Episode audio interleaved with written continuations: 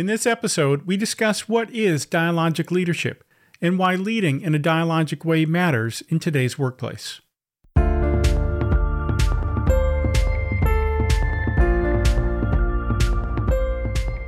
Welcome to another episode of All Things OD, where I'm here to help you offer more, be more, and live more. Whether you're serving as an OD practitioner, change management professional, or business transformation consultant. I'm your host, Randall Scott, and it's great to be with you here today. As mentioned in today's episode, we're going to discuss what it means to lead in a dialogic based way. Additionally, we'll discuss why it matters that we learn how to lead in a dialogic way. And I'll share five compelling reasons to start practicing dialogic leadership beginning right away. Now, before we begin, I want to offer you a free resource that complements our discussion today and that is a free 90 minute workshop on 10 strategies that you can use to elevate, revitalize, and transform your career. If you've been wanting to develop yourself professionally, but lacked either the time or money, then this capability development training is for you. You can access the free training at henosispartners.com slash workshop, or if you're watching on YouTube, you can click on the link in the description below. All right, let's jump in.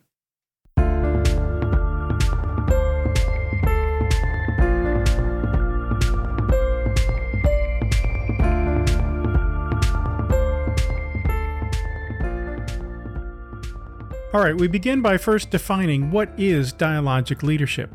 Dialogic leadership is a way of leading and facilitating that evolved from the core principles of the field of dialogue, and specifically Bohmian dialogue after the famous physicist David Bohm. And the essence of dialogic leadership or Bohmian dialogue is about inquiry.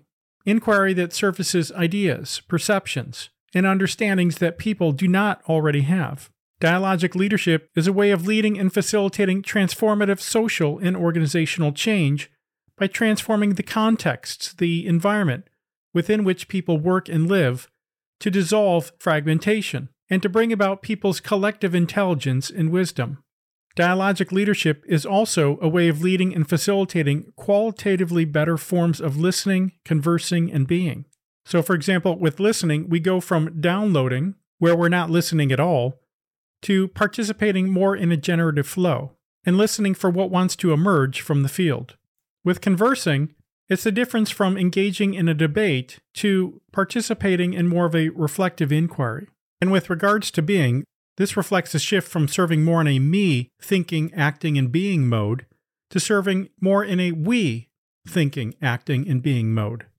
And lastly, dialogic leadership is a way of leading and facilitating inner system development in oneself and in others. This is about developing one's self awareness of one's mental models, that is, one's values, assumptions, and expectations in life.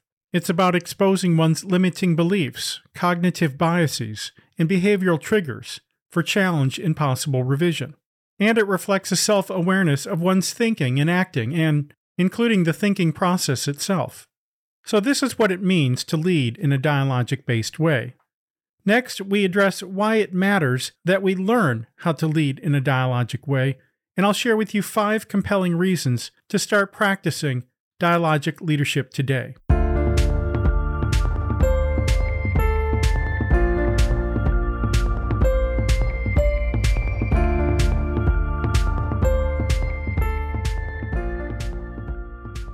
So, the first compelling reason to start practicing dialogic leadership today is to solve for complex adaptive challenges. You see, increasingly, complex adaptive challenges are the variety of challenges we're being asked to solve for today, and such challenges will only accelerate in the future due to ever increasing interdependencies and interconnections globally, organizationally, and even locally at individual level.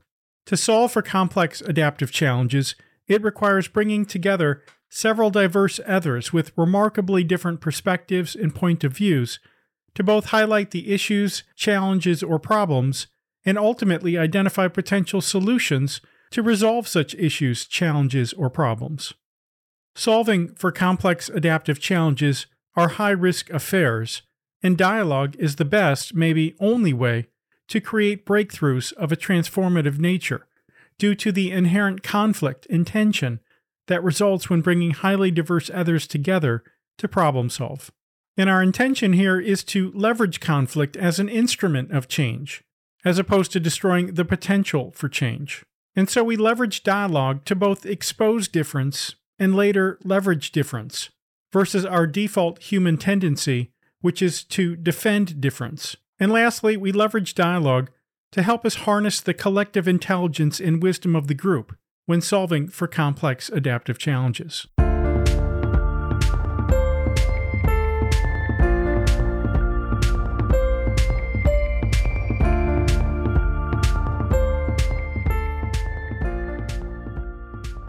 Another reason to start practicing dialogic leadership today is to help transform limiting beliefs and patterns of both oneself and in others. You see, dialogue is the gateway, the portal or aperture through which we expose and understand one's self and others' limiting beliefs, underlying assumptions, and cognitive biases. And we expose one's thinking for both challenge and hopefully possible revision. And in doing this, it creates opportunity to initiate the macro change sequence of creating a shared understanding, which leads to shared intentions, aligned actions, and ultimately transforming relationships all along the way.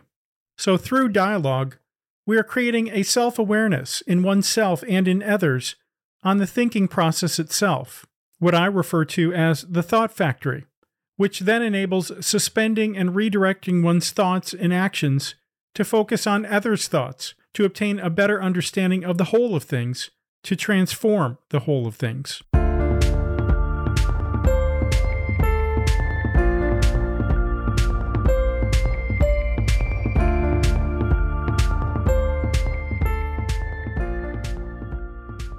Another reason to start practicing dialogic leadership today is to uncover and unlock the hidden creative potential of organizations. You see, dialogue, which implies active listening, leads often to greater innovations. And this is due to dialogue producing or generating whole system thinking and whole system ideating. To say it differently, dialogue creates an opening for new ideas, connections, and alliances to be born.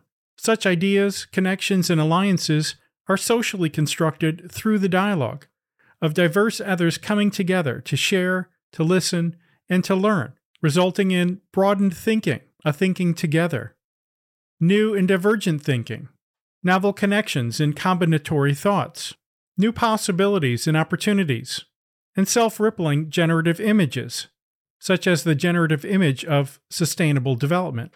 Collectively, such adaptive new behaviors reflect enormous untapped creative potential, and it is from this potential that organizational effectiveness and competitive advantages are born. Advantages, I might add, that accrue faster than through leveraging any other change method possible.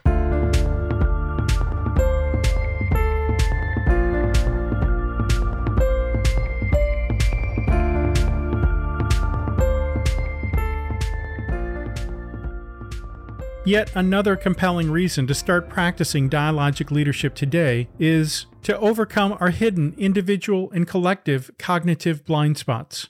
You see, collectively for each of us, how we think, act, and feel is a function of what we see in life. We refer to what we see in life as our frames of reference, or as I like to say, our lenses of life. And our frames of reference is made up of our lived history, the experiences that we have in life, represents our biography in life. The trouble is, such frames of reference or lenses of life serve to constrain us. That is, they reflect a narrow view. Such view can be thought of as our horizon window or our boundary structure. And it's within that horizon window and boundary structure that we determine what we attend to and therefore what we dismiss. And so then anything outside of the horizon window or boundary structure represents cognitive blind spots for us. And so, this is where dialogue can help us overcome our hidden individual and collective blind spots. As when we enter a group dialogue, our seeing reflects a rather narrow view. But upon leaving a dialogue, our seeing has expanded, it has widened, or shifted our horizon window or boundary structure. And so, this is the power of dialogue, where when you bring diverse others together to share their perspectives and points of view, in the spirit of a dialogue, It allows individuals to shift their seeing and ultimately their thinking, acting, and feeling to serve in more constructive ways. That is, to create a shared understanding of things, a shared intention, and ultimately aligned actions. As I like to say, it is in the shifts that great things happen.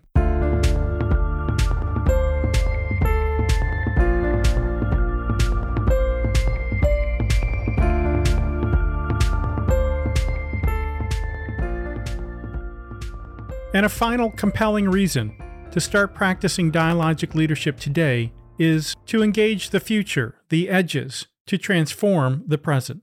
You see, the world is changing faster than at any other time in human history. Consider the timeline of when the printing press was first developed in the 1400s, and the next major innovation came over 200 years later with the introduction of the telescope.